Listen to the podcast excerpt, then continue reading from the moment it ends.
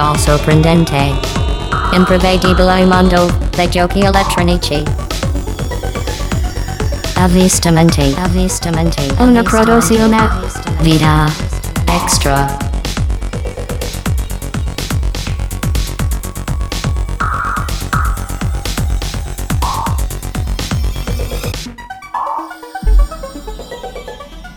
Amici con le vite extra, ciao a tutti, non ci posso credere, vi ritrovo qui. Ciao Daniele. Ciao a tutti. Ciao Alessandro. Ciao pa. Dopo più di due mesi abbiamo registrato l'ultima puntata, forse vi ricorderete, a fine giugno. È un piacere finalmente ritrovarvi qui, spero che condividiate. Siete contenti? Sì, di ritrovarci. Speriamo di sì.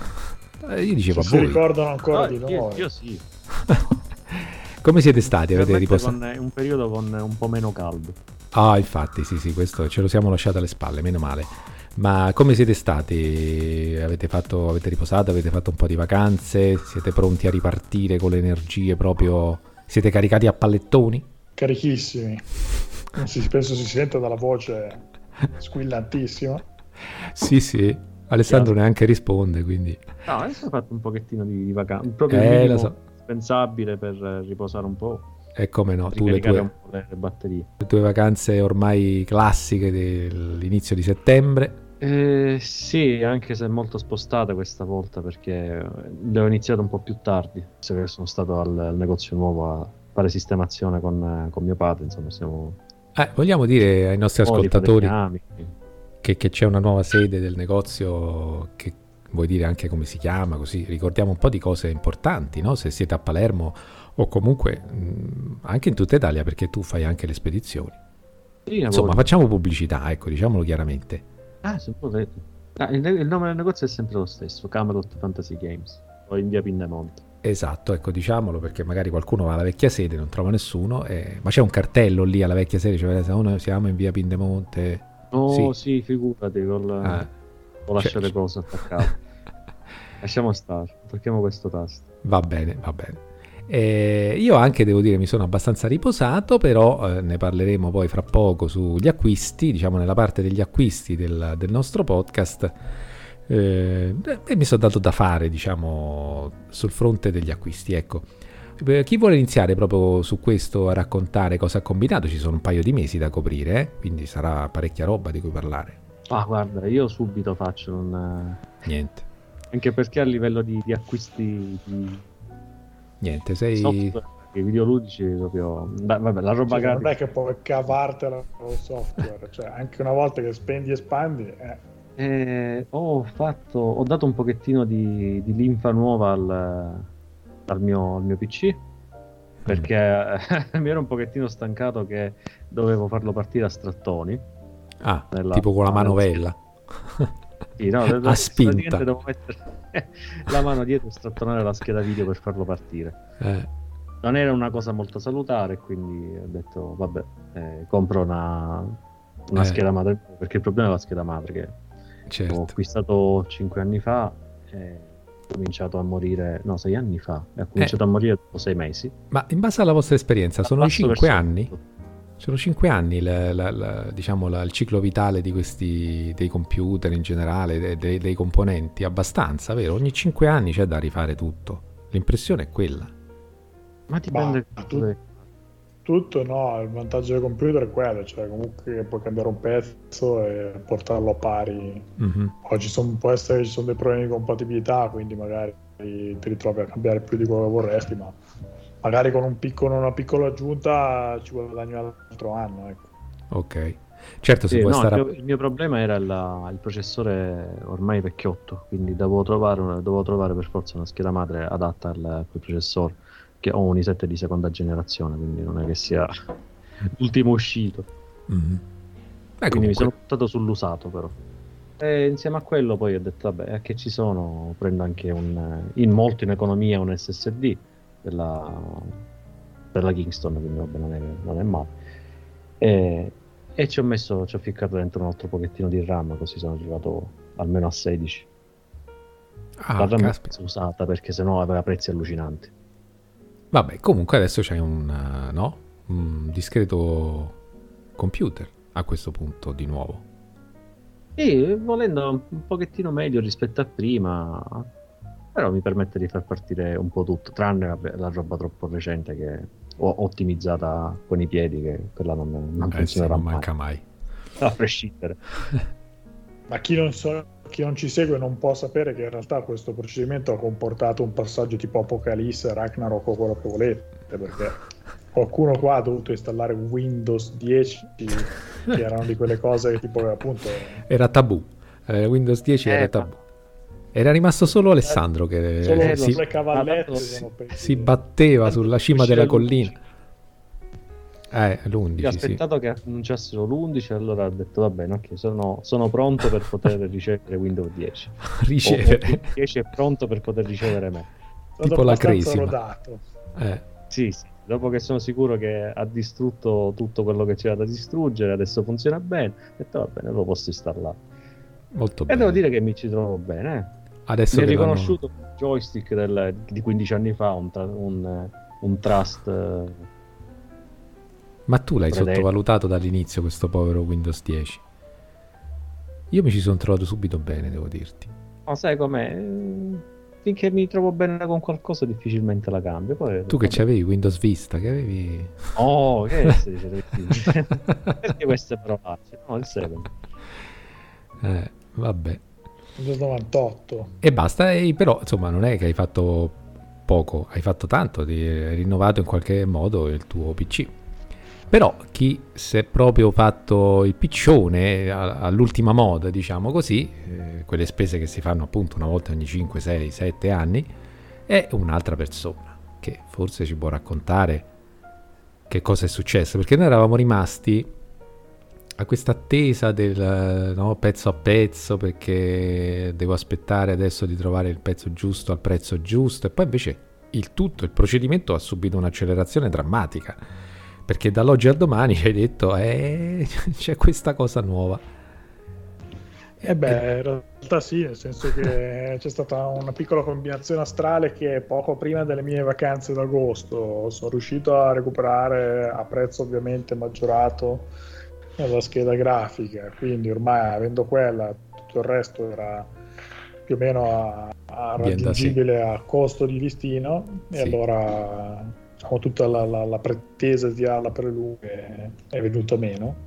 Sì. E quindi niente 448 ho montato tutto e ho potuto gustarmelo per le vacanze estive. Adesso Abbiamo- lo posso utilizzare adeguatamente a Natale cosa esce a Natale? no a Natale quando avrò il nuovo set di ferie Ah, per poterci per poterlo dedicare sfruttare adeguatamente dai almeno il fine settimana sì, Ci puoi- sì, no, c- ti ci puoi dedicare. Ma noi abbiamo visto una foto, eh, insomma, solo il case eh, che occupava una stanza, sembravano quei computer eh, degli anni 60 della NASA. Sì, siamo tornati a quei mostri lì. Una, una cosa... Beh, è un po' ingombrante, però nonostante tutto riesco a farci stare tutto sulla scrivania. e- No, il computer è diventato poco- la scrivania. Sì, eh, diciamo che occupa un certo spazio, però alla fine ci sta quello, ci stanno gli schermi, quindi E poi soprattutto vale, vale la pena perché è un mostriciattolo mica da ridere. E invece sul fronte giochi che cosa hai fatto? Avendo questo... Ma avendo sbloccato questa cosa del computer, eh, innanzitutto mi sono registrato a Game Pass, così da avere tutto il bel set eh, Mhm. di giochi Game Pass per eh, spuppazzarmelo un po'. E poi dopo, insomma, diciamo che uno dei vantaggi di essere passato a PC da amante dei simulatori di guida è quello di che è un po' la casa dei simulatori di guida, quindi ho iniziato un po' il trasferimento di tutti quei giochi che dovevo necessariamente giocare sulla Play, quindi gli assetto corsa e compagnia cantante da, da giocare di qua, dove sicuramente guadagnano molto. Sì. E, e in questo senso mi sono preso WRC 10, e che in realtà è uscito la settimana scorsa. E quello che è quasi un acquisto in diretta, perché ho preso tipo 10 minuti prima di iniziare la chiamata, è Formula 1 2021. Ah, E quindi sta, non posso dirvi com'è perché devo ancora installare, va per la prossima puntata. Molto Però bene. c'è di buono dentro, sono stato molto contento visto che insomma l'avevo già annunciato che doveva essere uno dei giochi che devo raccontare alle, ai nostri avvistamenti mensili a marzo Mhm. e invece è finito agosto per il solito rilancio.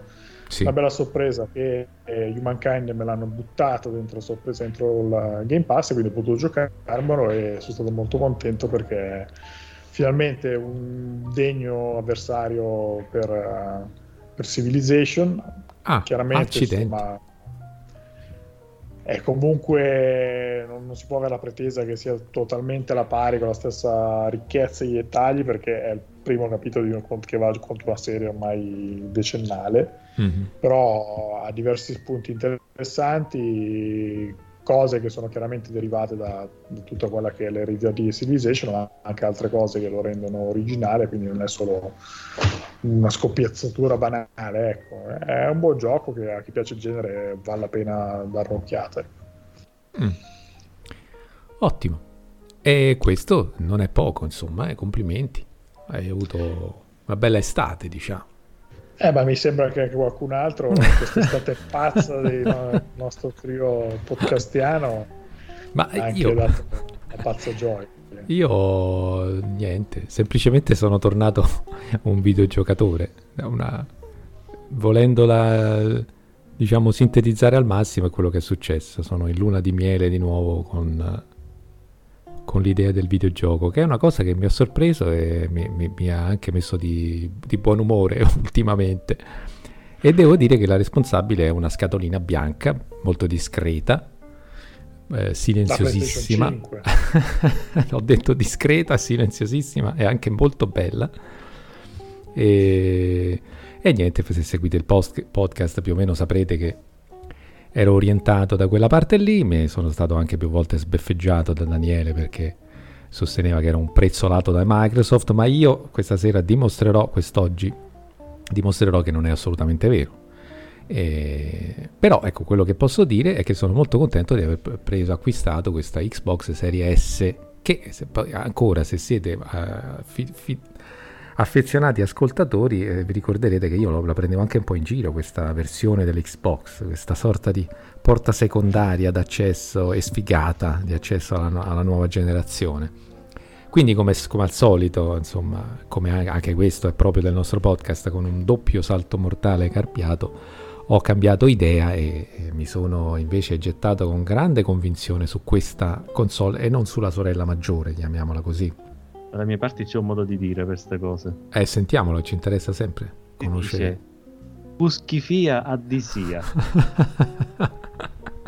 sì, in realtà io addisiavo e, e tuttora forse desidero la, la- la sorella maggiore perché la serie X è sicuramente il punto d'arrivo, diciamo, però ho spostato in avanti la- il momento in cui la, la acquisterò. Eh, ma, ma non ho nessuna fretta dal momento che mi trovo estremamente bene con questa versione della, della nuova generazione di Xbox. E cosa posso dire? Che ho fatto una lunga eh, un- c'è stato un lungo periodo, più o meno giugno-luglio, in cui ho cercato il modo migliore per entrarne in possesso, che, e questo serve per smentire Daniele, che eh, si è dimostrato essere l'acquisto dell'usato.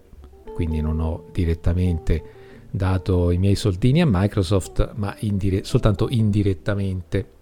E questo per dimostrare che faccio solo il mio vantaggio, non necessariamente quello delle, Ah, sì, delle diciamo multinazionali. che ti mandano a casa le cose direttamente quindi non devi spendere niente Perché se ci pensate un attimo, dal momento poi, con la premessa che il Serie X non si trovava e tuttora mi pare che non si trovi, eh, quello della Serie S, e c'è anche da chiedersi se non sia una subdola strategia di Microsoft, è, è- anche un, un passaggio che è abbastanza eh, spontaneo, no? Perché uno dice, vabbè, non si trova quella, questa qui, anche guardandosi intorno, non ha che recensioni positive, eh, perché non prenderla? Sì, però c'è 300 euro. Comunque a me, eh, a- a- assolutamente a sindacabilissimo giudizio di, di chi ascolta, mi sembrano un po' tantine. Che poi, eh, avendola in casa, posso dire che invece no, ci stanno, ci possono stare tranquillamente. Però eh, dall'esterno, vedendola appunto come porta secondaria, eh, ero più sullo spendere la metà, diciamo, della, della, della, della serie X. E quindi ho cominciato a cercare su quel prezzo lì. Eh, in realtà poi ne ho trovata una a 200 euro, adesso non è necessariamente questo il punto del grande risparmio, però eh, è che per me è stato un vero affare. Anche perché ho trovato una, una console sostanzialmente nuova, era di una persona che a cui era stata regalata e che non aveva la, la, la connessione sufficientemente veloce per sfruttare il fatto del, del, del, suo essere esclusivamente digitale. E quindi l'ho presa, l'ho presa e è stato un grandissimo ritorno al passato per me. C'è stato questo gioco proprio di, di, di mm, eh, che ne so, prustiano del, del, ricordo che si è scatenato, perché io alla fine con Xbox avevo interrotto i miei rapporti ben dieci anni fa, non avevo più usato la 360 quando avevo acquistato la, la PS3 e poi non avevo comprato la One, quindi rientrare nella dashboard di Xbox, eh, riascoltare i suoni, le notifiche che sono più o meno, adesso la dashboard sicuramente è un po' cambiata, ma il sapore è quello, no? E i suoni, poi quello per esempio quando sblocchi gli obiettivi è identico, quando ti arriva un messaggio e tutto quanto, e mi ha riportato indietro dieci anni fa, letteralmente. Però il fatto è che mi ha riportato anche quell'entusiasmo. E questa è la cosa che mi ha stupito. Trovarmi con questo eh, oggetto nuovo, eh, che secondo me, eh, anche, anche, solo a livello di eh, silenziosità, rapidità, e questa cosa del quick resume che vi devo dire mi ha stupito di quanto è sensazionale, mi ha dato la sensazione della nuova generazione, dandomi questa botta di entusiasmo che mi sto godendo da più o meno quasi una ventina di giorni, un mese.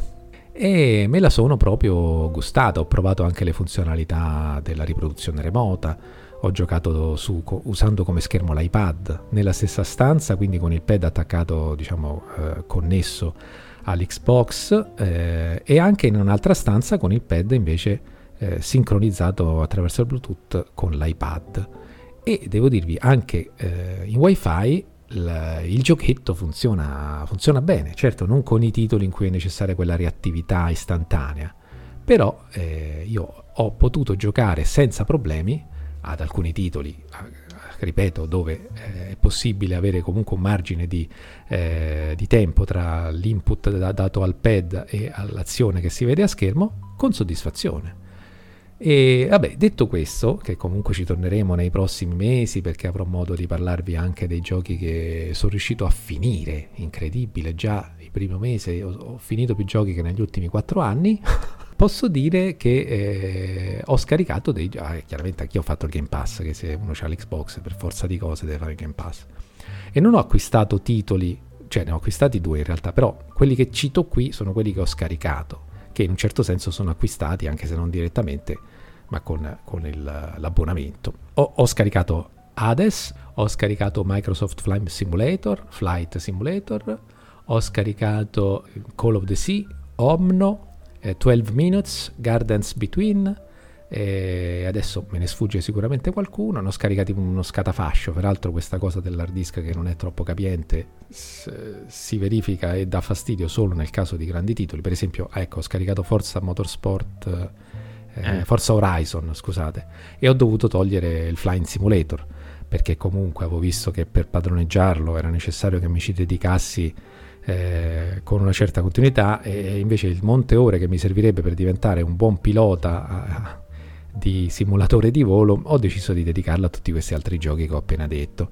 E quindi però ecco se avessi scaricato anche l'altro titolo avendo già un, circa una ventina di titoli in hard disk avrei avuto l'hard disk sostanzialmente pieno e quindi lì ho dovuto fare spazio. Ma comunque sempre 20 titoli ho in questo momento sulla, sull'Xbox. Quindi per ora almeno fino a che poi fra qualche tempo non arriveranno i titoli che da soli vanno 150 giga, non, non trovo neanche problematico il, l'hard disk oggettivamente piccolo. Però ecco, vi dicevo, queste funzionalità mi sono piaciute moltissimo, eh, però non voglio fare adesso lo speciale Xbox, quindi restiamo sui titoli. E, e ho acquistato anche Lake, di cui parlerò peraltro oggi è uscito il primo settembre, è uno dei titoli di cui parlerò in questi avvistamenti con eh, addirittura la, eh, la, fortuna in qualche modo di averlo potuto già finire e quindi ne posso parlare eh, un po' più diffusamente e avrà ragion veduta. E poi ho recuperato forse vi ricorderete quello sparatutto di Switch che, che era uscito per Switch all'inizio dell'anno Bézier che ho trovato di nuovo in sconto e ho voluto acquistare. E, e, qua, e questo è quanto. Per il resto devo confermare ribadire la mia felicità il mio entusiasmo. Poi non so Daniele tu avrai visto forse parecchie attività se hai fatto caso nella mia dashboard no, nella mia... non so se hai fatto caso eh, tra gli amici, sai no, quando no, si vede... no, vedo che facilmente no. che quando mi esce Xbox... Eh, che ci sono io. È collegato. è una cosa che non succedeva da anni. Questo su quell'altra cosa, sì. Uh, sì, sì, no, ma tantissime cose belle, poi il Game Pass... Uh... Eh sì, insomma, si, si, deve confermare tutto il bene che, che, se ne dice. Insomma, non è che ci voleva un, un'esperienza particolarmente approfondita, però è così.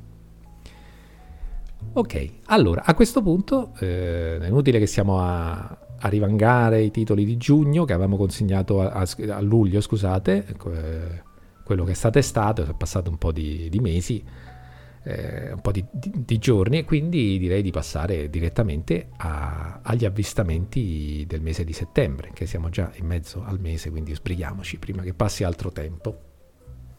Eh, Daniele, devi cominciare tu. Va bene, dai, allora comincio io con quello dei tre che in realtà è ancora un po' una sorpresa, nel senso che al momento in cui registriamo non ha ancora avuto le sue recensioni, e, però è anche quello diciamo più... è un po' curioso perché quello, si tratta di Lost Judgment, eh, arriva il 24 settembre ed è quello che definirei il più eh, mainstream, più popolare della, del trittico mio e devo dire che è abbastanza appunto, curioso che un gioco che sia uno spin-off della serie Yakuza possa essere arrivato a essere, arrivato a essere considerato come un gioco nazionale popolare, visto che insomma Yakuza ha avuto anni e anni in cui rischiava di non essere tradotto dalle nostre parti perché era considerato troppo di nicchia. Però è evidente che insomma sono ormai un paio d'anni che Siga si è convinta giustamente insomma, che in realtà dalle anche fuori dal sollevante la serie piace, tant'è che negli ultimi anni si sono visti i remake dei primi, remastered e quant'altro. E, e, quindi insomma si spinge forte su tutto quello che è questo universo di Kamurocho, il quartiere dove gira Yakuza. Yakuza che nella sua serie principale ha finito il filone narrativo base e si è spostato con Like a Dragon in una svolta ancora più delirante per gli standard della serie, ovvero è andato a essere un gioco con un combattimento turni. E praticamente Judgment si è preso un po' l'eredità di quel picchiaduro brawler eh, dove ci si mena tirandosi biciclette in testa e insomma per il gusto di, di essere un po' cacciaroni senza troppo impegno ecco. Eh, la serie, per chi non la conosce, appunto, è cominciata col primo titolo che si chiama solo Judgment ed è uno spin-off che nella stessa, ha la stessa ambientazione degli Yakuza, ma non ha mh, mm, legami, non troverete gli stessi personaggi, potete giocarlo anche se gli Yakuza non li avete mai toccati. Ha una svolta un po' più da legal thriller perché il protagonista è un ex avvocato che è stato accusato ingiustamente e si trova a fare il detective. E non aspettatevi sezioni da detective super complicate, però insomma la storia comunque già nel primo si dipana molto bene e nel complesso insomma è un gioco che è una ciambella uscita col buco, quindi eh, un, mantiene gli standard della serie di Yakuza, per certi versi è forse anche più godibile appunto perché non vi costringe a spararvi 6-7 giochi per capire tutto quella che è una lunghissima, bellissima storia. E, e, quindi insomma adesso arriva questo seguito che continua appunto sullo stesso stampo di, del primo. Se vi è piaciuto il primo, penso di poter essere abbastanza tranquillo sul fatto che questo titolo eh, possa essere molto valido. Del resto, Siga ci punta abbastanza, anche se forse non è ovvio dalle nostre parti. Il cast che va a comporre questo Lost Judgment è un po' fatto di super attori giapponesi, mm. che ovviamente da noi sono tutti altamente sconosciuti però se, insomma, per il giapponese medio sono veramente delle superstar della TV nazionale. E, e, quindi insomma Siga su questa serie ci, ci, punta abbastanza e credo anche a ragione perché appunto è capace di portarsi appresso l'eredità di, di Yakuza che non è, non è da poco. Ecco. Mm-hmm. Eh, lo spirito è sempre quello, forse con qualche eccesso in meno, eh, resta comunque con quei momenti un po' sopra le righe, con quella capacità distintiva della serie di mischiare momenti assolutamente drammatici con momenti di demenza totale, eh, senza sembrare troppo, troppo inappropriato. Ecco. E se vi piace questa cosa, che sono appunto un po' chi ha la, dire, il soft spot per le cose giapponesi, io mi sento di potervelo consigliare. Quindi, insomma, se vi interessa, Lost Judgment il 24 settembre vi aspetta lì. Molto bene. Alessandro. Allora, io salto il 17 settembre uh-huh. e porto un gioco che, eh, oddio, non so quanto sia valido, eh, l'ho, già, l'ho, già, lo dico prima, quindi potrebbe finire nel, nei ma anche no. Eh, però non lo so, mi ha, mi ha colpito il, lo, stile, lo, stile, visivo principalmente. Allora, si parla di Toem, a Photo Adventure, che uscirà per PlayStation 5, Switch e PC. È palesemente un indie game di quelli proprio indie, indie, indie. Però la cosa eh, particolare è che è completamente disegnato a mano Mm. Quindi ogni elemento è stato disegnato a mano e, e si vede lo stile molto, molto mi- minimal. Non, non, si sa bene come, come, sarà il gioco in sé né eh, a livello di trama che, di che cosa tratti. Eh, diciamo che a livello di ambientazione eh, si ispira molto alla Scandinavia e noi saremo dei fotografi allora, man mano che proseguiamo nella nostra, nella nostra avventura, dovremo riuscire a eh, risolvere i misteri del, dei vari luoghi che visitiamo attraverso le fotografie, che normalmente la, il punto di vista è quello isometrico dalla, dall'alto. Quando andiamo però in modalità mo- eh, macchina fotografica, possiamo inquadrare in prima persona l'ambiente che ci circonda. Carina Quindi ci, permetterà, sì, ci permetterà di eh, notare dettagli che dalla prospettiva, diciamo, dall'alto non, non, si riesce a vedere, non si riescono a vedere. In più queste, queste foto serviranno, oltre a risolvere degli enigmi, anche a eh, eh, andare a, ad aiutare, ora no, vi ripeto, non ho capito come, vari personaggi che incontreremo nella, durante il viaggio. In più, eh, aiutando questi personaggi, come segno di gratitudine ci daranno dei francobolli. Dei francobolli che potranno essere scambiati con eh, praticamente degli abbonamenti, dei biglietti per poter viaggiare da, un, da, una destinazione all'altra. Non lo so, è completamente fuori di testa sta cosa. lo, lo, stile è quello che, che colpisce, può sì. non piacere di quei, di quei titoli un po', un po' strani però, Ma l'hai detto è... che è completamente in bianco e nero e che, che mi ha sorpreso. No, ho detto completamente in bianco e nero, sì, scala di È grigio, molto sì. bello però, sì. sì. È uno stile un po' particolare. Prezzo budget, 20 sì. euro. Io l'ho portato a casa. Ah, è curiosissimo. No, mi è ispirato. Assolutamente non è un ma anche no questo potenziale, lo, almeno per me, eh, poi non lo so. Vediamo cos'altro avete Switch, qua, eh? in serbo. Ah, lo vedi molto? Per Switch. Ah sì, è vero. Lo vedo molto bene su Switch questo. Sì, magari con l'oscilloscopio, come si chiama? Con il rilevatore di movimenti. Giroscopio. Giroscopio. E mm. vabbè, magari se uno oscilla... Vabbè. Invece che girare rimeva pure quello. Sì, sì, ho sì. Come... Dato, ho dato pure un'occhiata al, al sito del, degli sviluppatori del Dumping We Make. Mm-hmm. Si chiama, no? E diciamo l'unico gioco valido che vedo è questo, perché gli altri sono più dei concept, insomma. Uh-huh. Ma eh... sul mobile hanno lavorato sui cellulari oppure sempre su PC?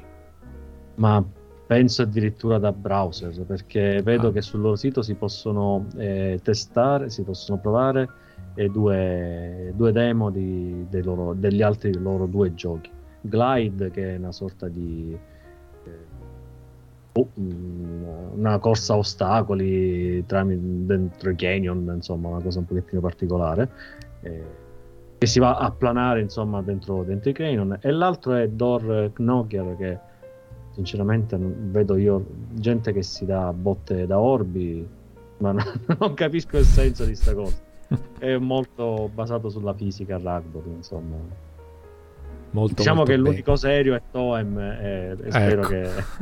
che, che vengano ricordati più che altro per questo bella segnalazione Molto bene, vado, mi, mi, proietto su questa stranezza che è poi la prima volta che succede che vi parlo, come, come, se fossimo ancora quelli di una volta che ci arrivano i giochi in anteprima. Io questo gioco che vi sto eh, per segnalare l'ho già giocato e, e ultimato, si chiama Lake e, e questa cosa è possibile molto banalmente perché registriamo a, a, metà del mese e questo gioco è uscito il primo settembre e lo trovate disponibile per PC e Xbox Serie S e Serie X. Da notare che dico prima la Serie S e poi la Serie X al contrario di come fanno tutti. Ehm, allora, praticamente questo titolo è ehm, eh, sviluppato da una casa di sviluppo olandese che si chiama Gamius, è ambientato negli Stati Uniti, in Oregon, nel 1986 e già questa è una cosa interessante perché crea tutta una serie di eh, situazioni e di ambienti che sono possibili proprio grazie al fatto che è ambientato in un periodo in cui non c'erano telefoni cellulari e i computer erano agli esordi. Questa, eh, ambientazione torna utile per creare proprio un senso anche di isolamento, di solitudine, di uscire, uscire da un ambiente cittadino che anche nel 1986 nelle metropoli era asfissiante e il cuore pulsante di questo titolo è proprio questo eh, presupposto narrativo, cioè la nostra protagonista che si chiama Meredith Wise è in fuga dalla città, dal suo lavoro di programmatrice e deve passare due settimane eh, nel, nel ruolo di postina all'interno di questa piccola cittadina in Oregon, sperduta in questo paesino con pochissime anime, dove c'è una videoteca, un supermercato, più, più un mini, mini market che supermercato, l'ufficio postale e poco altro, un tagliaboschi, una radio locale, quindi completamente isolata. E quello che dobbiamo fare è andare in giro, è un gioco prettamente narrativo, eh, svolgendo il nostro lavoro, che si, insomma poi alla fine saranno pure eh, parecchie consegne che dovremo fare tra lettere e pacchi, ogni giorno per questi 15 giorni, sviluppando se possibile e se vogliamo i rapporti con le varie eh, personalità di questo paese. C'è da dire che non, non siamo nuovi del luogo perché in realtà noi, noi Meredith, siamo cresciuti in questo paesino, Infatti noi sostituiamo il padre di Meredith che si fa una vacanza in Florida, suppongo a Miami, e con la, con la moglie e non so come, ma comunque lei sostituisce il padre nel lavoro di postino e, e quindi qual- qualcuno lo conosciamo. Qual- esatto, sì, c'è uno strano modo di assumere le persone eh, in, in, quel paesino, ma comunque eh, conosciamo molte persone, c'è una vecchia amica, la migliore amica di quando eravamo da quelle parti, eh, molti ci riconoscono, fanno riferimento al nostro passato. E il, il piatto forte del, del, gioco, in pieno stile, diciamo, Don't Nod, anche se il paragone è enormemente sbilanciato, perché qui parliamo di eh, potere produttivo non so quante persone facciano parte di Gamius, ma non c'è paragone, insomma. E, ehm, è, è, quello, insomma, il riferimento è quello, è, è la narrazione, è la, la, scrittura dei dialoghi eh, e le scelte che possiamo fare. Eh, il punto debole, magari forse è peccato di gioventù, è sicuramente la presenza di bug. Io, per esempio, tra una consegna e l'altra volevo farmi due passi eh, in riva al lago, che è poi il centro pulsante di questo paesino, infatti si chiama Lake, come abbiamo visto il gioco, e mi sono trovato invece che a salire su un piccolo montarozzo a camminarci in mezzo come se fosse fatto di sabbie mobili. Lì ho capito che forse dovevo limitare l'esplorazione fuori dagli schemi del, dello scenario perché non era in grado di sostenerla. E non so se poi con le toppe del, dei, dei, giorni successivi hanno sistemato qualcosa, ma mh, mm, insomma diciamo che il, il, non è un gioco né esplorativo né eh, tantomeno che proponga chissà quale livello di sfida, anzi non c'è proprio livello di sfida. Siamo in questo ambiente che può ricordare a livello estetico un Twin Peaks, ma non ha praticamente nulla neanche di, eh, di misterioso che cova sotto le ceneri di, di, questo paesino, quindi è tutto basato su eh, delle scelte che dobbiamo fare, prima e ultima, quindi prima fra tutte e ultima, cioè quella finale decisiva, è desideriamo alla fine di queste due settimane tornare alla nostra vita di prima, nella grande città, stressati dal lavoro che, eh, che ci chiede sempre il massimo, oppure vogliamo continuare ad essere una postina in questa eh, tranquilla cittadina, neanche paesino di provincia. Eh, e insomma, e questa è la risposta che dopo le circa 10 ore, io più o meno intorno alle 9 ore, 9 ore e mezza che eh, ci, ci, ho impiegato, ecco, alla fine di queste ore dovremo dare questa risposta qui. Eh, no, non voglio fare una recensione perché non è la sede e magari faremo nei prossimi avvistamenti se, se avremo voglia e tempo ne potremo parlare, eh, però lo consiglio sicuramente, anche se mi sarebbe piaciuto di più se fosse stato nel Game Pass. Così a una ventina di euro magari può comunque valere la pena, ancora meglio se c'è un piccolo sconticino. Sembrerà brutto, però eh, sì, è così che, che la penso. Però ecco un titolo che mi sento comunque di consigliare. Sembra interessante.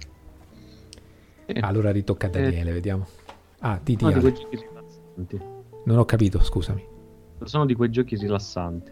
Bravo, esattamente. La cosa che mi è piaciuta moltissimo è proprio questa, cioè che non, non si preoccupa minimamente di fornire al giocatore eh, abituato magari a tutt'altri ritmi, all'adrenalina che scorre a fiumi quando impugna un pad, non si preoccupa proprio di dare quel tipo di, di input eh, anzi all'opposto, ti mette proprio di fronte, per esempio non si può correre, al massimo c'è una camminata un pochino più affrettata. Poi magari se uno si stufa dopo il, il decimo pacco, anzi no, pacchi più o meno sono sempre 4-5, ma insomma dopo la decima consegna di fare eh, tutto il, si chiama, il periplo del lago, eh, a quel punto può mettere, ci cioè, sono le funzioni sia di viaggio veloce in un posto più vicino alla destinazione, sia addirittura di uh, pilota automatico. Quindi anche questo è. Però in genere bisogna stare a un ritmo molto compassato e lui ti vuole, il gioco ti vuole calare proprio in un ritmo eh, de- della provincia, ecco, di un lavoro che non sia troppo stressante. Quello che sottolineo eh, è che comunque c'è una specie di spirito del tempo, no? Oggi, che se vogliamo anche nei film eh, talvolta viene fuori, cioè questo rifiuto anche un po' della grande città, che forse toglie più di quello che dà. E que- questo gioco mette in evidenza questo aspetto, anche se ambientato negli anni Ottanta, in cui forse c'era meno eh, stress, chi lo sa, nella grande città.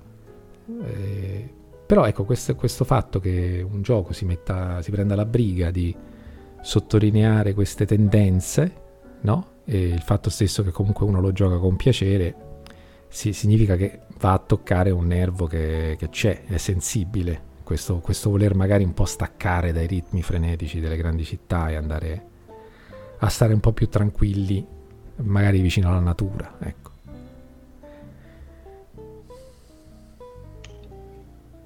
Daniele. Beh, insomma, un bel principio. Sì. Del resto, appunto, come diceva anche Ale, è un, un, concetto che ultimamente un po' si ritrova anche in altri titoli indie. Sì. Ed è anche insomma, un bel cambio di passo rispetto magari a tante altre produzioni.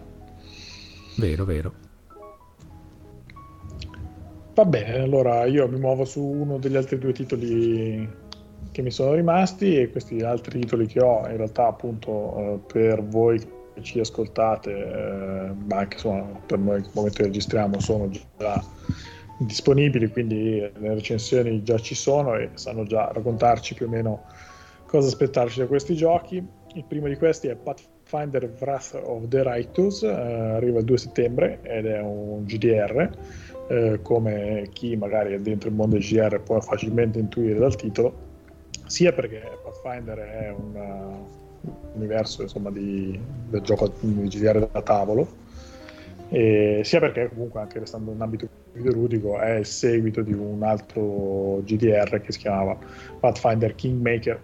Eh, gli sviluppatori sono i ragazzi di Owlcat eh, e eh, propongono questo gioco di ruolo con visuale isometrica, quindi un po' classica, come spesso capita questi GDR che vanno a riprendere eh, le ambientazioni e le regole dei giochi da tavolo.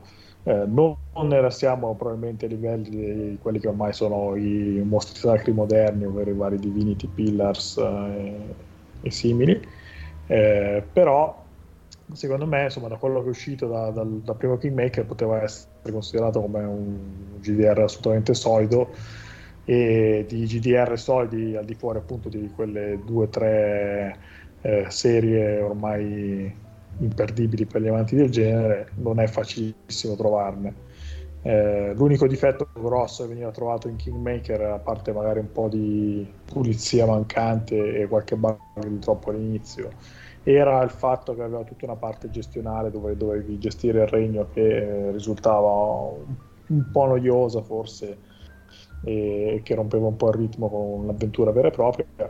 Eh, questo Wrath of the Rectus, il principio di fondo è ripetere il primo, farlo un po' più grande, un po' più ricco e, e quindi insomma proporre un'evoluzione di quello che è il primo eh, resta anche quella parte gestionale che si era vista nel primo gioco, che appunto era un po' il punto più debole. Eh, gli sviluppatori qui avevano cercato di fare una piccola modifica per cercare appunto di renderla un po' meno tediosa, eh, quindi anziché gestire un regno per intero c'era tutta la gestione qua di un esercito con un, appunto una parte un po' di, di macro gestione, non tanto di battaglie a schermo come nei GDR eh, la svolta da quello che si legge dalle recensioni è riuscita a metà, per cui questa parte gestionale resta sempre un po' l'anello debole della produzione, un po' meno appunto pesante rispetto a come risultava da prima, però insomma ci sarebbe un po' qui di lavorare, da, da lavorare un po' di più su questa parte. Eh, per il resto il gioco è un buon GDR, un ricchissimo, con una longevità di quella, di quella importante del GDR di una volta che se vi mettete a spulciare eh, in lungo e largo arrivate facilmente a, a centinaio di ore. Eh, c'è sempre qualche bug, però insomma al lancio questo tipo di produzioni è abbastanza impossibile. Insomma, io sfido a trovare uno di questi titoli che in partenza non sia rovinato da un, numero importante di bug, persino Divinity, che appunto sono un po' il punto di riferimento moderno di questo genere il primo mese che li prendete sono abbastanza difficoltosi a giocare bene.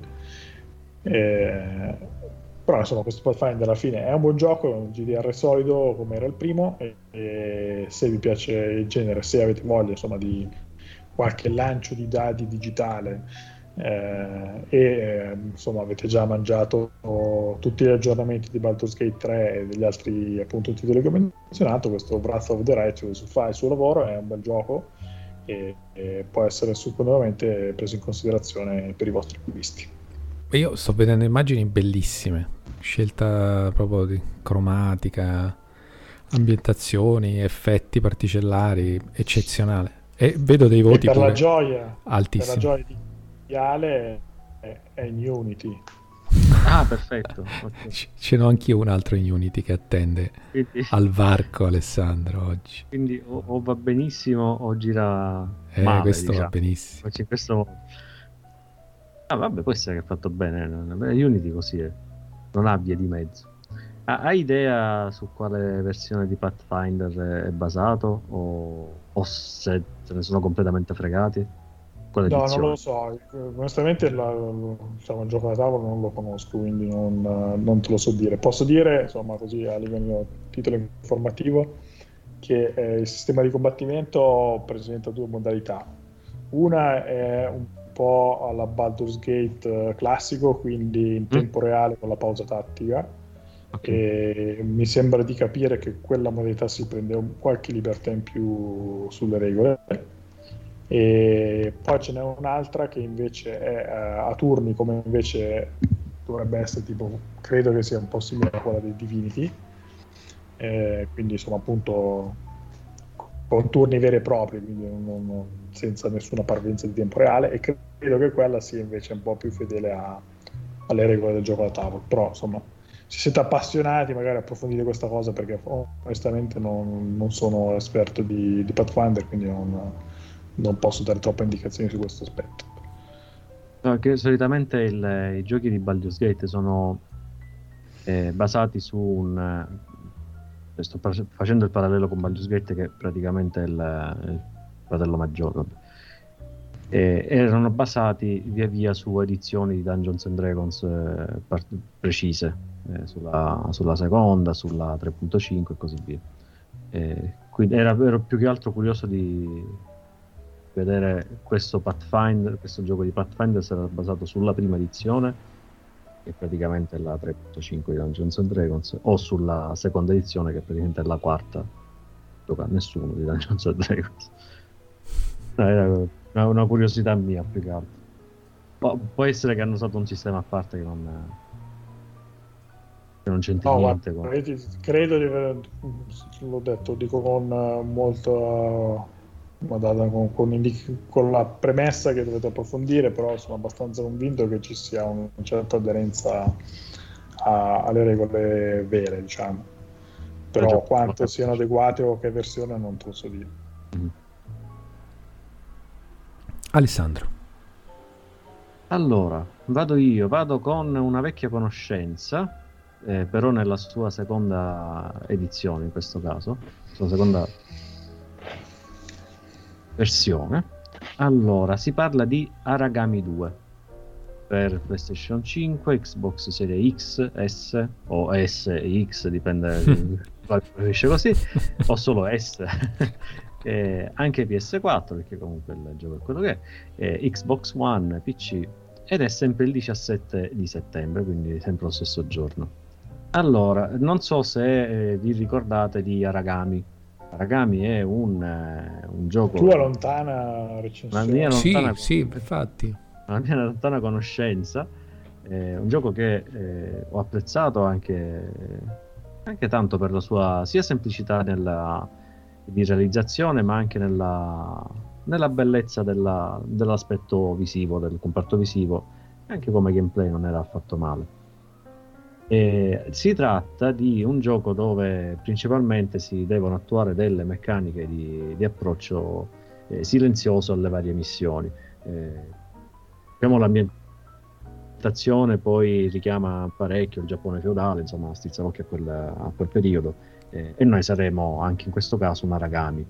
Gli Aragami sono del, dei guerrieri un po' particolari perché eh, in questo Giappone, simile Giappone feudale, riso di, di magia, alcuni, eh, alcune persone nascono con una sorta di eh, legame con il mondo delle ombre, un, un, legame che però va corrodendo sia alla, a, a, livello fisico che mentale questi, questi, queste persone.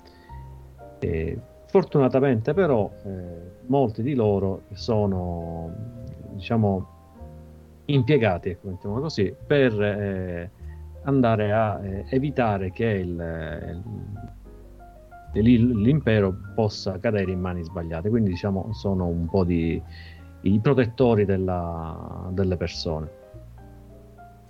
Le vicende del primo Ragami, insomma, erano molto li, lineari, e, però eh, aveva una, una, bella, una, bella, storia.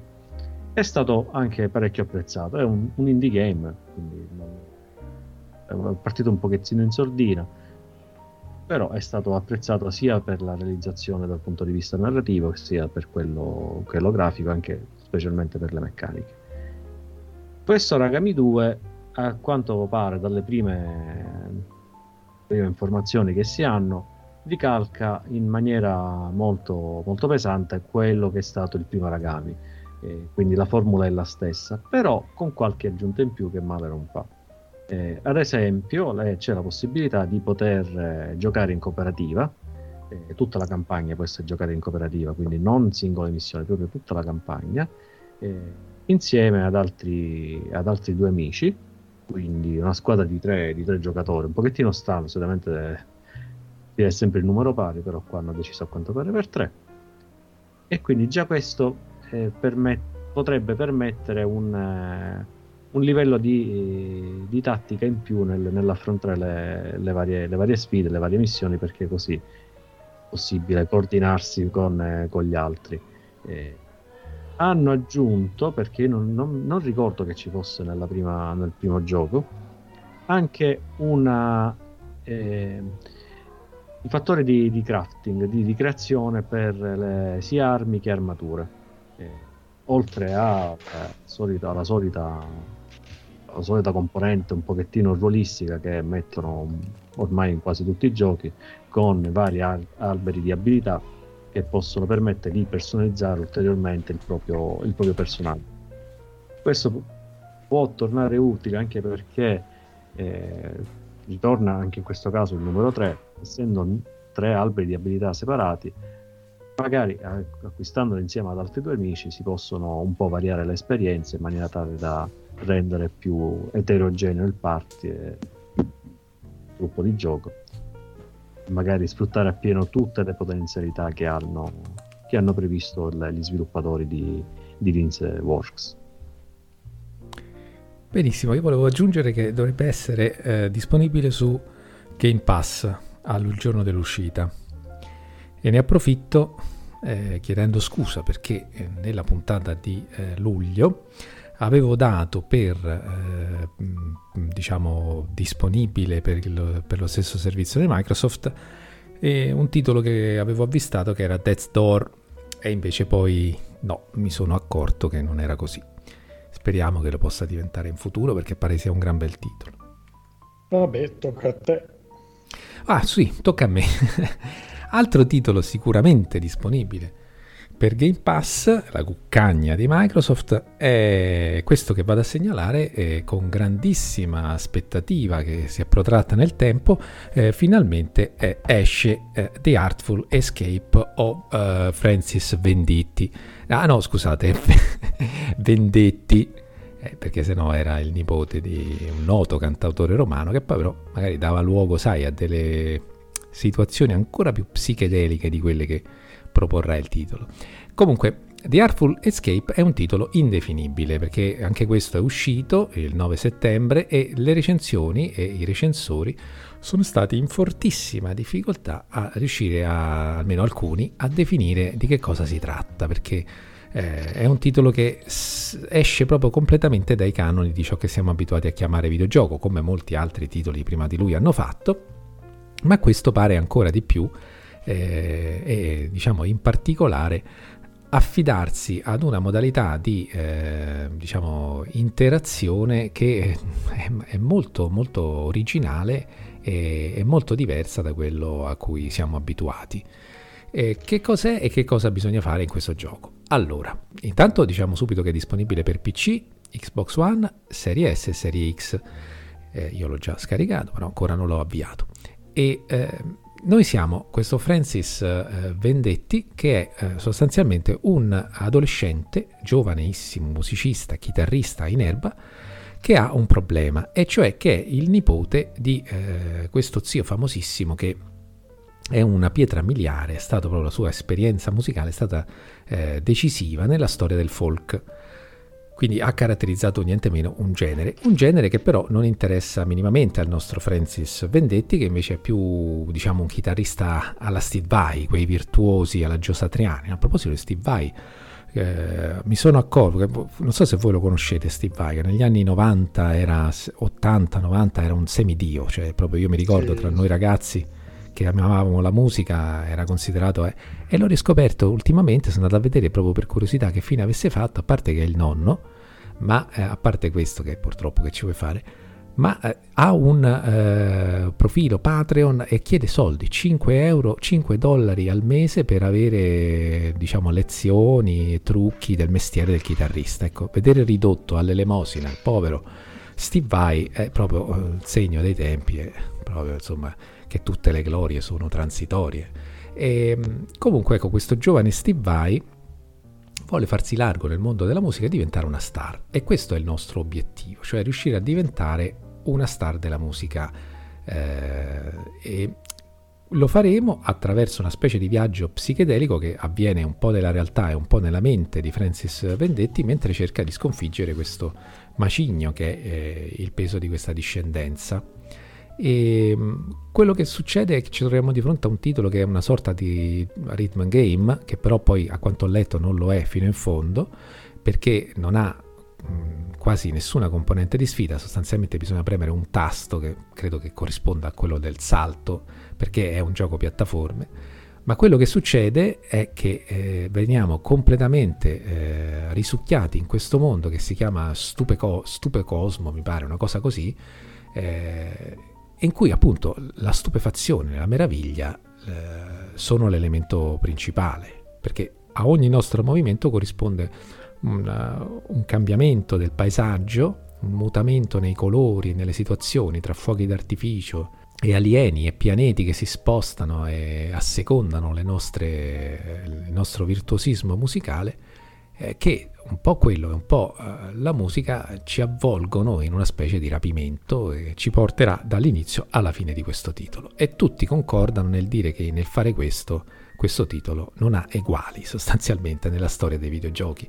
Quindi, pur essendo, e lamentano anche questo, un titolo un po' troppo breve e eh, al di là e fuori dai canoni di quello che siamo abituati a considerare videogioco, ricordiamo che non è il primo a cui viene rinfacciato questo peccato mortale, eh, è un titolo memorabile da giocare e il fatto che sia nel Game Pass è anche proprio, no, ci sta benissimo perché eh, uno si può fare un'idea, essendo un titolo un po' così di, di confine, che può piacere come non piacere, senza spendere una lira. E mh, mm, pare che molto sia stato messo anche l'accento sulla personalizzazione di come appariamo noi protagonisti, noi Francis Vendetti, sul palco, quindi ecco la, l'abito di scena, potremmo personalizzarlo in un modo eh, proprio mai visto prima, sensazionale e niente, c'è solo da lasciarsi rapire da questo mondo immaginato da Beethoven and Dinosaur, che è lo sviluppatore. Ricordo è già disponibile eh, Game Pass o su PC o su Xbox. Questo, Chissà, questo mi incuriosisce. È veramente molto promettente. Ah. Sì, no, ma la giravamo da un po', mi ricordo che ne avevamo parlato anche quando era uscito, credo, qualche fiera. Sì, eh, mi sembra fosse un E3 tanto tempo fa, qualche anno fa. L'avevamo già eh, segnalato. Dopo si era un po' sì. perso, infatti sì, me lo ricordo. Eh, sembrava promettente già lì, sono contento di sentire che, che è uscito nel verso giusto. Ecco. Sì. Molto bene. Uh, tocca a te.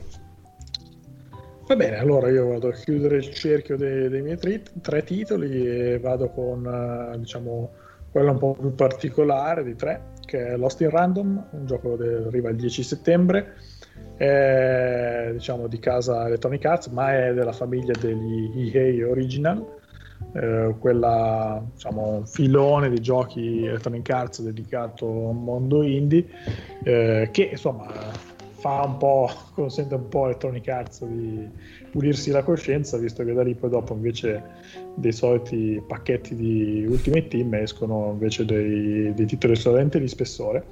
E del resto, insomma, è da lì che sono arrivati giochi particolari, ma validi come Unravel, o comunque, insomma, da lì che è arrivato un po' il supporto a Light, che è eh, la casa di quel pazzo di, di Fares eh, che ha fatto A Way Out eh, e in quest'anno è uscito con It Takes Two. Mm. Eh, quindi, insomma, sono uscite delle belle cose da questo programma di, di Electronic Arts e questo Lost Run sembra un altro bel risultato eh, la casa di sviluppo è quella che ha già lavorato ad altri titoli promettenti, magari insomma non uh, indimenticabili, però validi come per esempio Fe.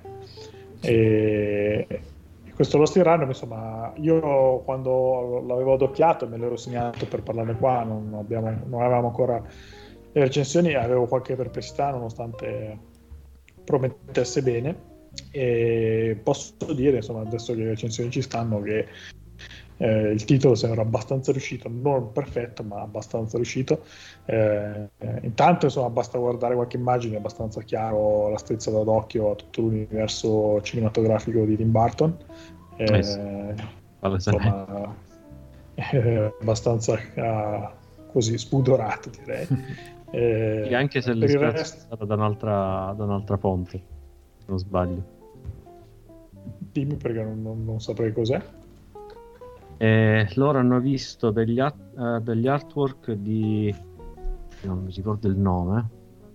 E, insomma, erano dei disegni fatti appositamente per un, per un tema, eh, tipo, mm, se non sbaglio era tipo Lost and Found, una cosa del genere, di questo, di questo autore. Gli- gli- non lo so, li, li hanno, li hanno colpiti particolarmente, sono stati colpiti particolarmente da, questa- da questo stile, stile visivo e si sono messi a cercare tutti il- gli artwork sempre di questo, di questo autore, le, eh, altre realizzazioni. E, e lo sviluppo, a- da quanto ho capito, è stato un pochettino particolare perché in base alle immagini che hanno visto hanno cominciato a cercare di replicare lo stesso stile.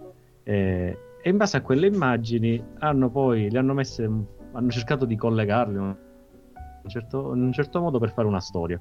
E da qui è uscito il- il- la storia del, del gioco con uno stile eh, grafico che si ispirava particolarmente a questi, a questi artwork. Una cosa un pochettino particolare. Beh, insomma, devono essere stati disegni originali perché la storia del gioco è abbastanza bizzarra.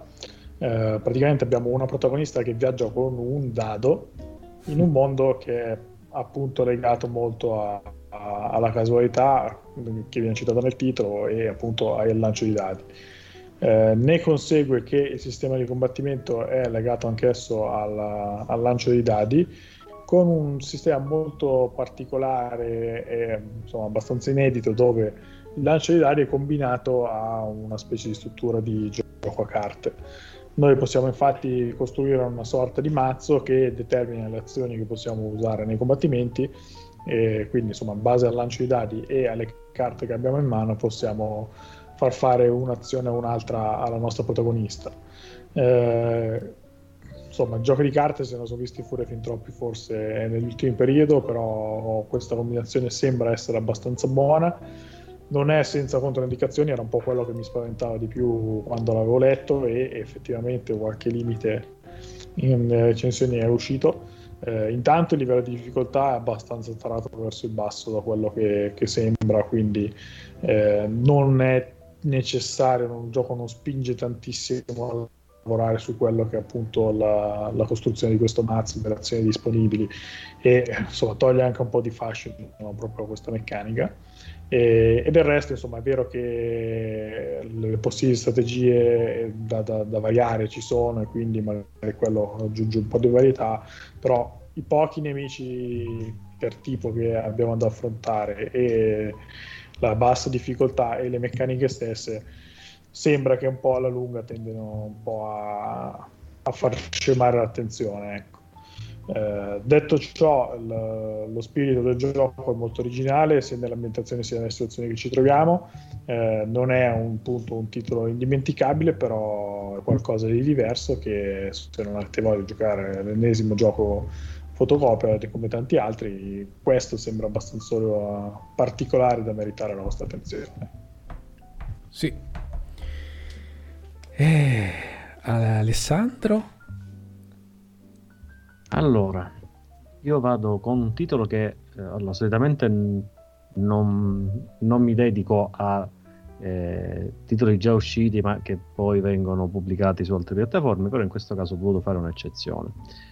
Si tratta in particolare di Chernobylite o Chernobylite, dipende la, l'accento dove va in questo caso, che è già uscito per PC, però il per PC uscito, eh, però esce il 28 settembre anche per stranamente PlayStation 4 e Xbox One.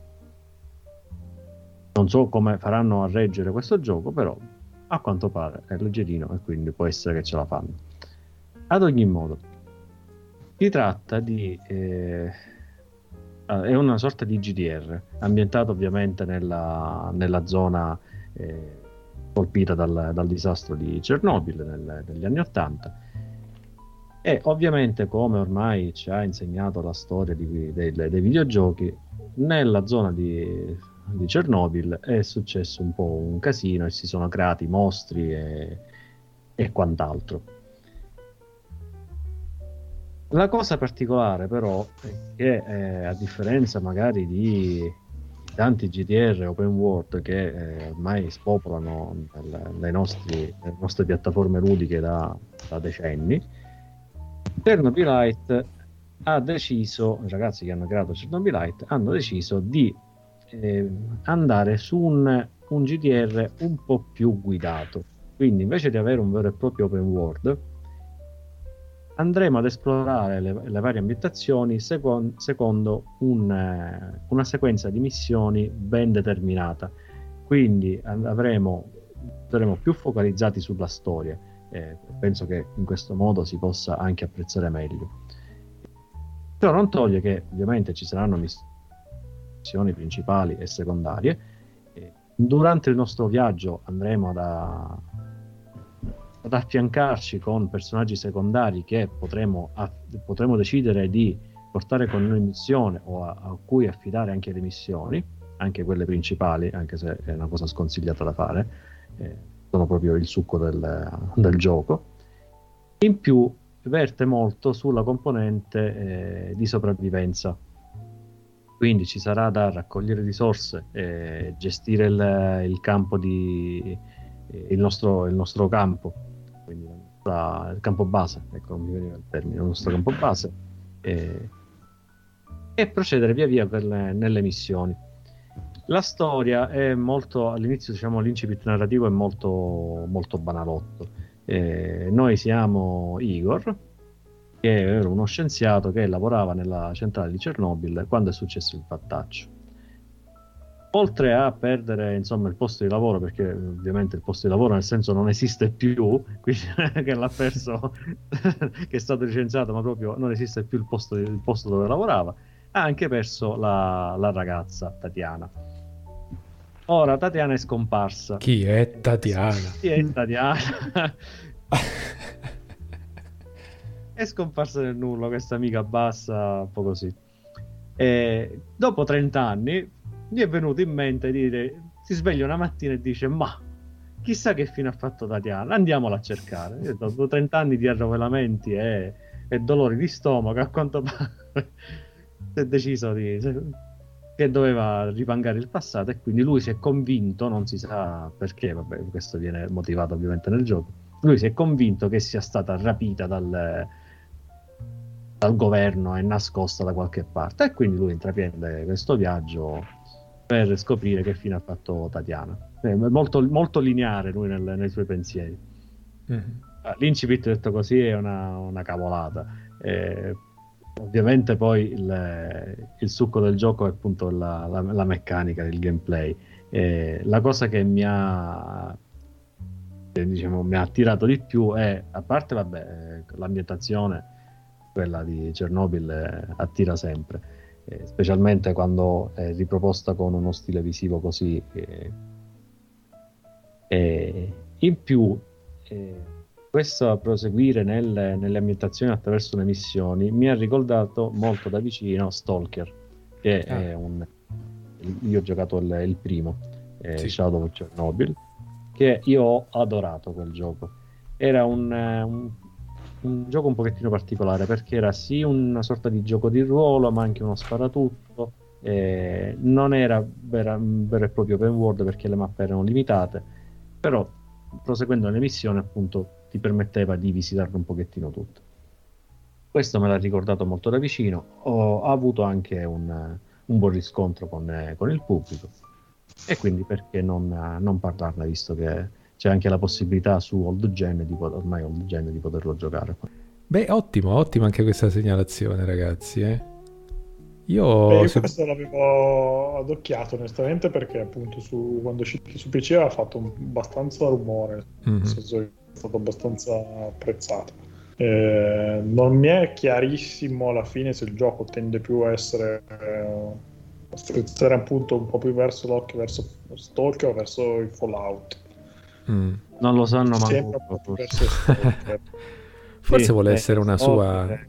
Eh, però non è tanto, nonostante i, mo- cioè, i mostri, vabbè, le, le, aberrazioni, insomma, quello che è, eh, è specificato che non è un titolo espressamente horror, quindi sì, è una via di mezzo fra Stalker e Fallout. Eh, dico, magari vuole trovare la sua via, diciamo, la sua- Sì. il suo modo per essere originale. Scusate, nel frattempo mi sto strozzando.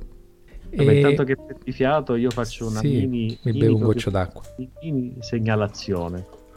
Che eh, ovviamente io non volevo dedicarci eh, diciamo, un terzo della- del mio tempo perché mm, mai nella vita. Però eh, se volete farvi del male, No, se volete provare l'ebbrezza di darvi martellate in posti indicibili, vi comunico che a distanza di non so, neanche voglio controllare quanti anni perché si parla di roba PlayStation 3, Xbox 360, uscirà su PC il 2 settembre, no, già è uscito, eh, quindi vabbè, eh, tanti saluti, già è uscito, quindi sappiatelo, sapevatelo che, che c'è sto gioco. El Shaddai Ascension of the Metatron. Eh, niente, questo qua. È giusto che eh, dica, che vi informi che anche il PC ha anche questo, questo brutto male di questo gioco. non era Eh, mai uscito al Shaddai su PC? No, fortunatamente ce l'avevano risparmiato Ah. su computer. Però dice: "Eh, guarda, c'è un'altra piattaforma che possiamo andare a spracellare le scatole ai giocatori. Perché Pensa che io avevo giocato la demo su 360 e poi me l'ero comprato, ma non l'ho mai giocato. Ce l'ho scatolato. Avevo preso nei cestoni, eh, perché è un gioco che ha avuto un successo pari, non lo so. Che, che un titolo che vi viene in mente che è stato, non so, ET, ET di Atari, più o meno. è stato massacrato. Sì, guarda, ma il gioco in sé non è neanche male, se non sarebbe male. E però qualsiasi cosa in quel gioco è messa per romperti le scatole e per farti giocare male. Tu dimmi, io, io, io- allora, io ho avuto difficoltà con questo gioco perché è essenzialmente un platform, ok? Che varia, e certe volte è a scorrimento orizzontale, certe volte è isometrico, certe volte boh, gira la telecamera come, come vuole lei. E, sì, No, rido perché è partito il sì, di Ale, a Sì. sorpresa. Ora, il problema, se tu mi fai un gioco di piattaforme in, eh, e me lo metti con la, con la visuale isometrica, eh, dove Mm. devi essere anche molto preciso nel fare i salti perché sennò sì, vai a, a scoppare chissà dove, a finire chissà dove. Ora, Dio santissimo, mettimele delle ombre così io posso vedere dove Eh, caspita sta per eh, cadere sì. il personaggio. Non No, che male. è così nell'aere. Vabbè, perché questo è platform per i veri pro, mica per Eh, quelli che di quello. YouTube. Bisogna essere proprio, sono questi ma- maestri nel platform. Chi l'ha creato è proprio un maestro. O è maestro o è maestro. Maestro. Maestro è stro, molto, molto stro.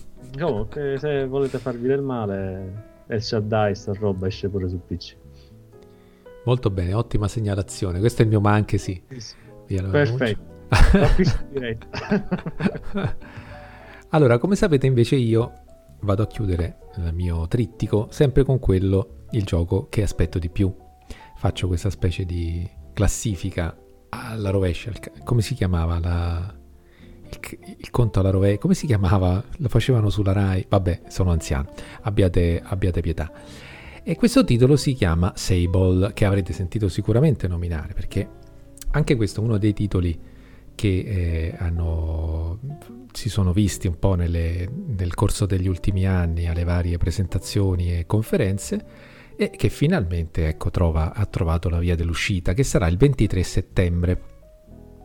Eh, uscirà su PC, Xbox Serie S e Serie X. E, mm, è sul Game Pass, anche questo. E eh, che cosa dire di questo titolo? Che veramente avete capito a cosa mi riferisco, no? Si- avete un'immagine, non so se state vedendo. Dal punto di vista estetico è ispiratissimo. E, e diciamo che poi quello che ha colpito anche addirittura la redazione di Age, rivista celeberrima inglese, che gli ha dedicato eh, la copertina del penultimo numero, quello per intenderci che è uscito ad agosto e che porta il mese di ottobre. Non mi chiedete perché, ma eh, sono avanti di due mesi. La carta che cerca di inseguire la rapidità dell'informazione istantanea del web ha trovato questo escamotage per eh, sfigurare meno. Mette due mesi di anticipo. Adesso è uscito il numero di novembre, cioè c'è in, in edicola, nelle edicole inglesi, un numero di Age che porta in copertina novembre. Vabbè, a parte queste cose discutibilissime, Sable ha guadagnato. Eh, Sable. Ah, Sable. Okay. Sì, no, ha guad... fatto una, una, un attimo una ricerca e mi sono usciti dei biscotti. Di tutto. biscotti sablé. Vabbè. e questo... maniera, quindi... che, che, cosa sto parlando? Saranno buonissimi, chi lo sa. Eh, questo invece è il gioco ed è, dicevo, ha guadagnato la copertina di Age che gli è dedicato sostanzialmente l'articolo di punta del suo penultimo numero che io mi sono andato a leggere eh, per saperne qualcosa di più, perché eh, appunto è un titolo in sviluppo da 5 anni, ma di cui abbiamo visto bellissime immagini, ma non è che si sapesse poi moltissimo.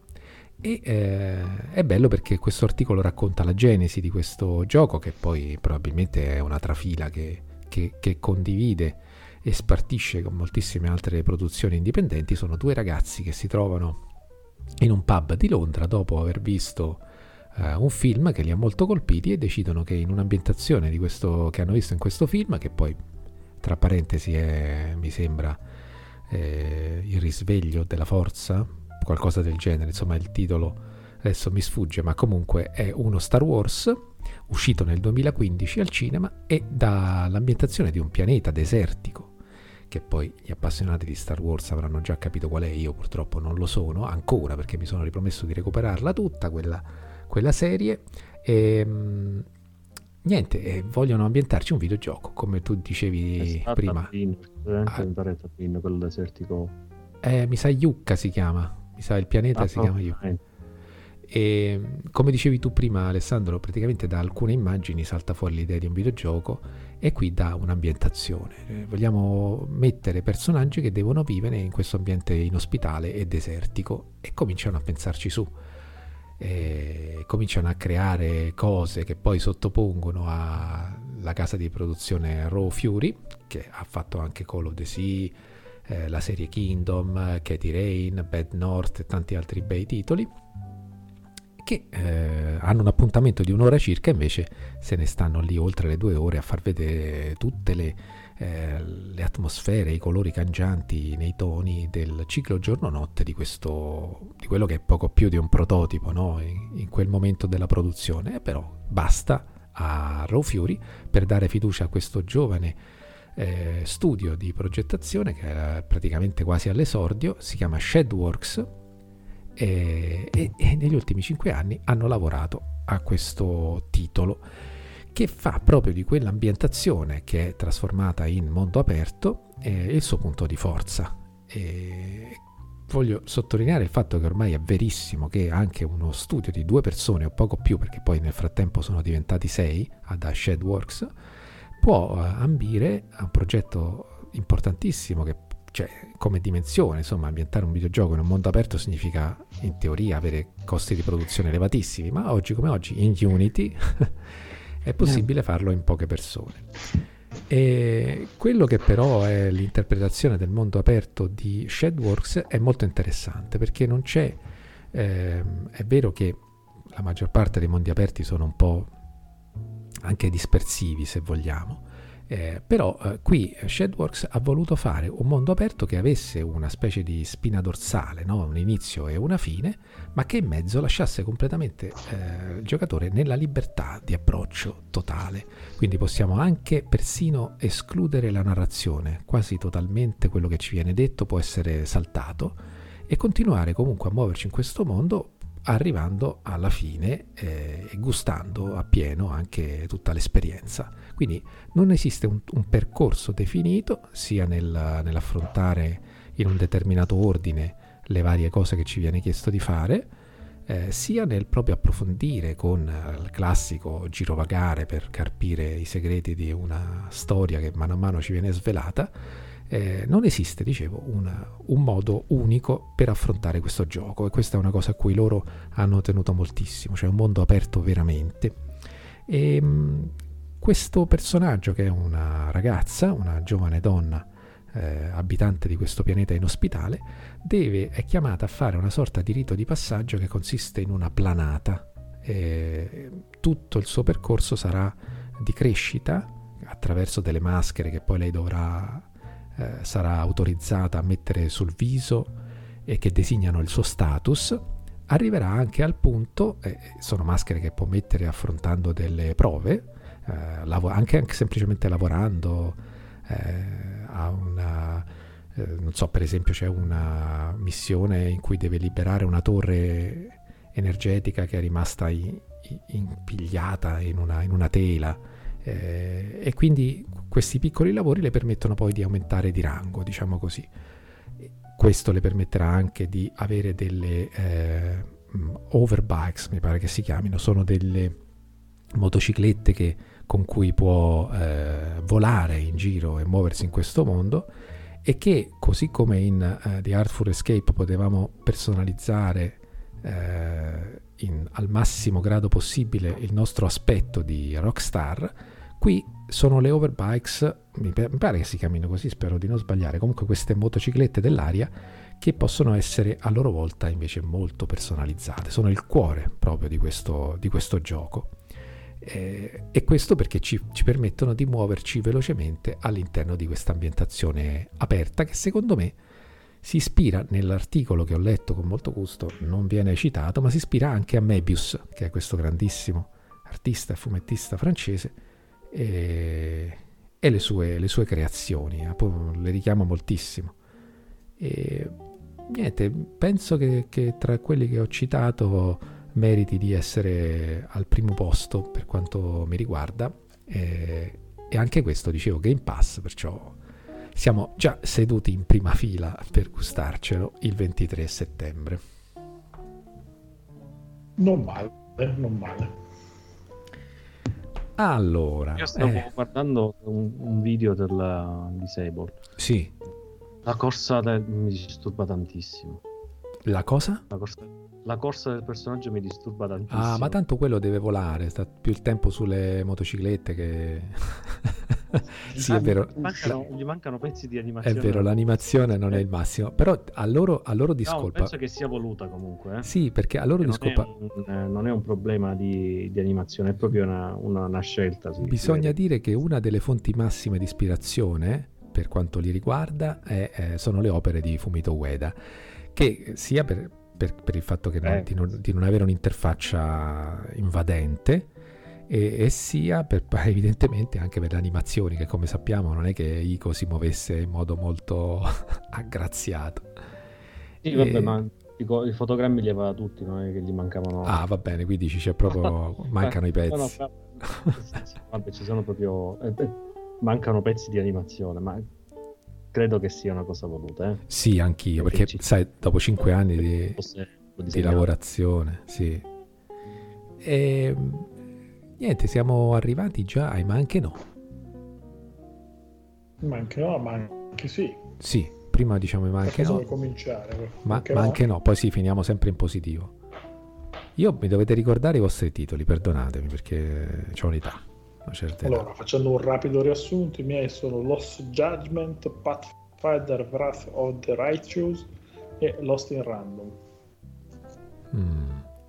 Allora, vuoi che ti, ti ripeto anche i miei? Vai, S- sì. No?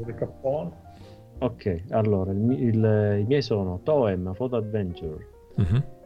Agami 2 e mm-hmm. Chernobylite.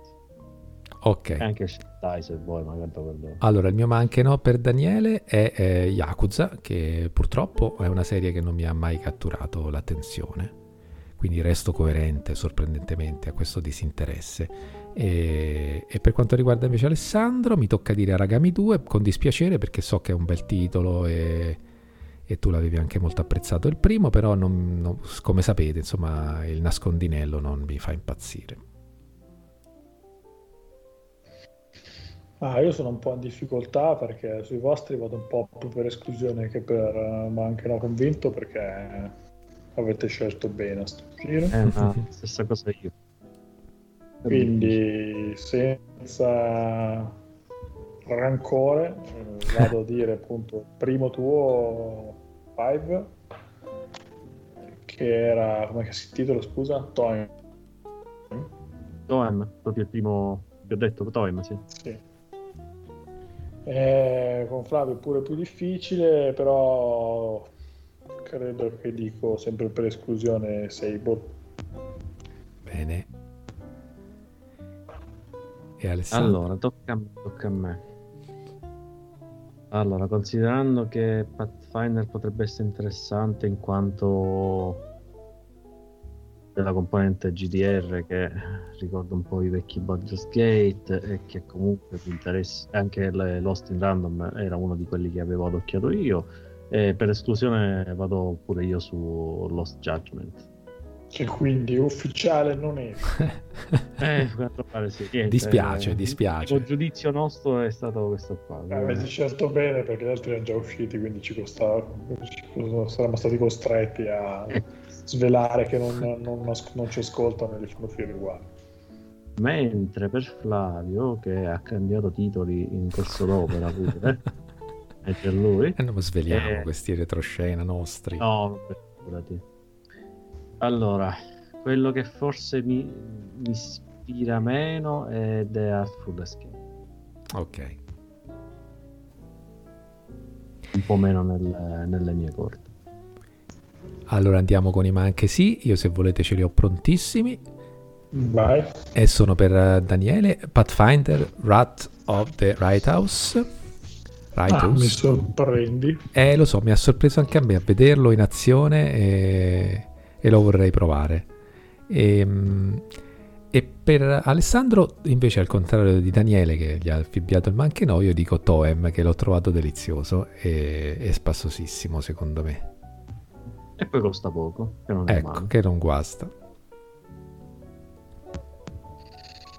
Va bene, per me, ma anche sì, anche qua con un po' di difficoltà perché alla fine i vostri sei mi andrebbero bene anche tutti. Eh, vado a pescare a Ragami 2 perché eh, insomma il ninja c'è sempre il suo fascino.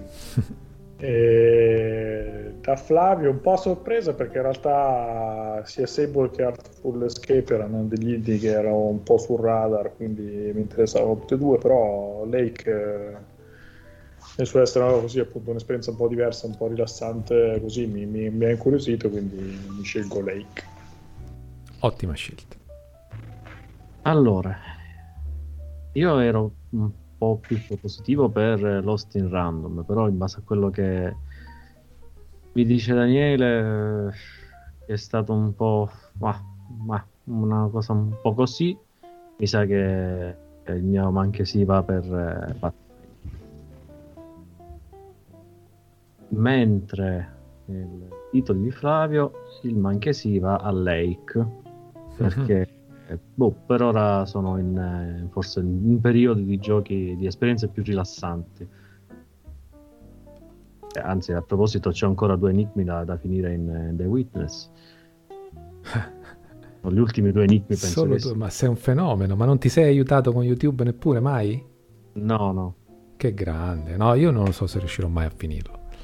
Non l'ho, vabbè, non l'ho più ripreso. Penso che da... siano solamente gli ultimi due, poi ci sono altre cose nascoste, perché sto facendo tutti quelli nascosti, appunto.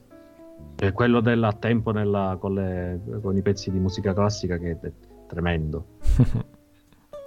allora, eh, almeno per quanto mi riguarda, poi adesso getto tutta eventualmente la responsabilità su di voi.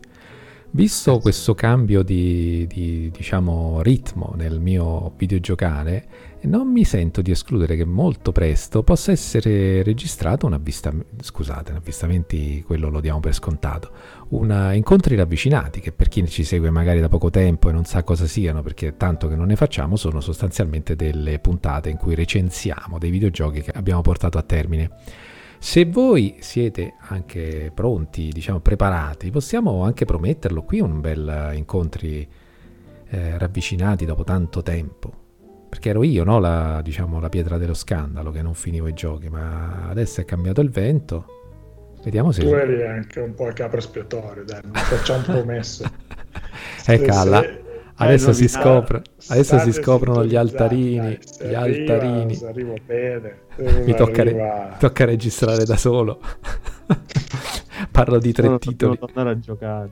Comunque, tra le altre cose sto giocando 12 Minutes e sto scaricando titoli che poi possono piacere anche alla mia compagna e quindi, per esempio, Lake è stato acquistato per quello e siamo riusciti a giocarlo insieme. E quindi, ecco, anche questa nuova dimensione può essere interessante da, da raccontare.